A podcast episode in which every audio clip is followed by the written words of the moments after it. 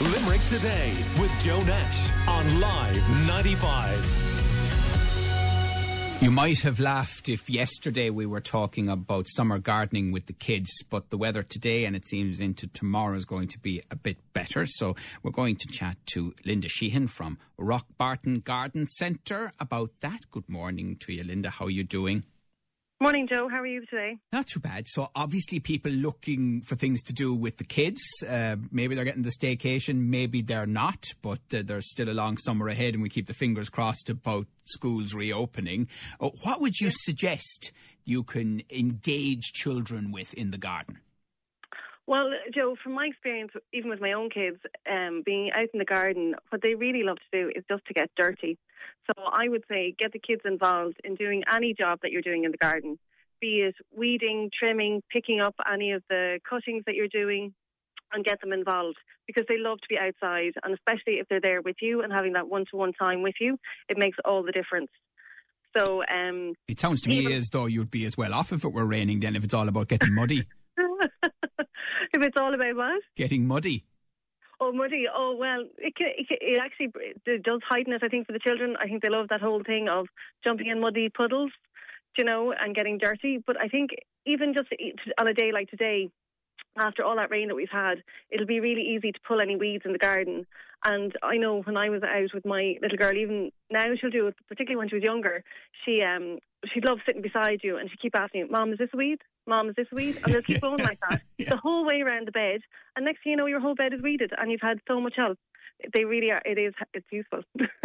And I presume if you start it young with kids, they can get green fingers for life. Oh, absolutely. I know a good few children that are very keen gardeners.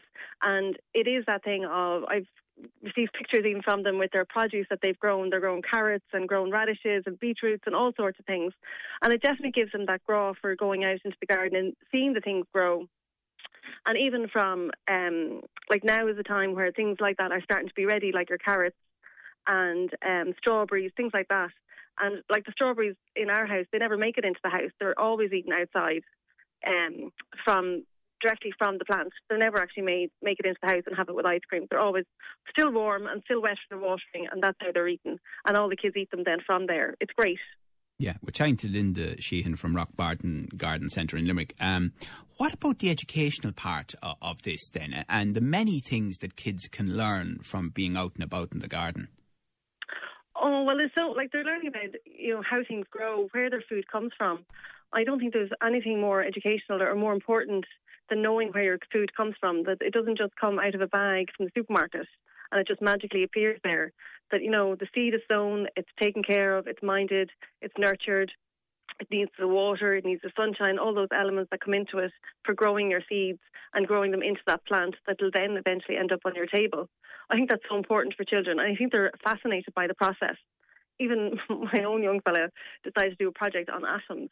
Like, you know, it really instills that knowledge of trying to see how does it grow? Where, you know, the peas, where do they come from? What do they look like?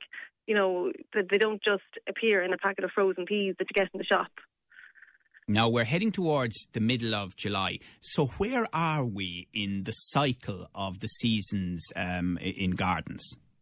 So, like, say, for example, as I said, the carrots are starting to become ready if you planted them earlier in the season. Early potatoes are ready. So they all can be harvested now.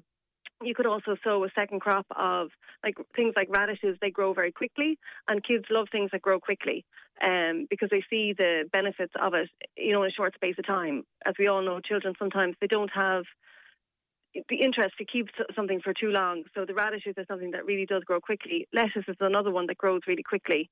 So they can all do the second sowing now to keep your lettuce, having fresh lettuce, fresh radishes on the table. Beetroot is another one that grows quickly that can be sown now as well. And then, as I said, you're harvesting like courgettes, onions, tomatoes, all of those things. Make a lovely bolognese straight from the garden and nothing that you need from the shop, only the meat. Now, you and a lot of people who come into Rock Barton Garden Centre are huge into gardening. But do you think from an educational point of view in general, it's something that we neglect and we should be looking at a bit more? I know. Well, I think in each school and each home, it's slightly different. It really depends on parents' time that they have available. You know, we'd all like to, I think that's what COVID has shown us. We'd all like to be doing more of these things, but it's to try and make that small bit of time to do that with the children. And even giving them their own little patch down the back of the garden where they can have their corner and have that sensory plants and the salad leaves growing and things that feel soft, like a lamb's ear plant. You know, when you feel it, it feels like you're touching a lamb's ear. Things like that get, you know, their interest. It piques their interest and they run down to the garden then to try and feel that plant. Do you know? So I think spending a little bit of time doing even the smallest bit of gardening with the children can really help them to grow that love for being outside. And they do love to be outside regardless. And with all... No, I was just going to say, it does enhance their... you know, interest and their love and their grow for going outside. And with all the work that's gone on during lockdown on gardens, do they look amazing around Limerick right now?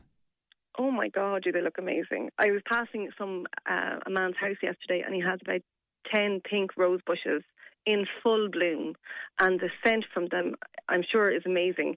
They just look stunning. And that's the whole way across every house, because people have really done fantastic work improving their gardens and spending time outside. And it's just to keep that up a little bit now, just with a small bit of maintenance, like with the weeding, a small bit of pruning here and there.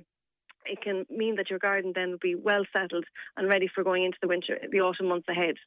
Do you know? Brilliant. Fantastic. All right. Well, listen, thank you so much for the advice, especially when it comes to the kids. But, you know, I'm thinking about the going for gold, which obviously would normally be happening around this time of year, and we'd be involved in it here at Live 95. And they have a specific section on gardens. Can you imagine how competitive that category would be this year? Thank you very much to Linda Sheehan from Rock Barton Garden Centre here in Limerick. Call Limerick Today now on 46 19 95.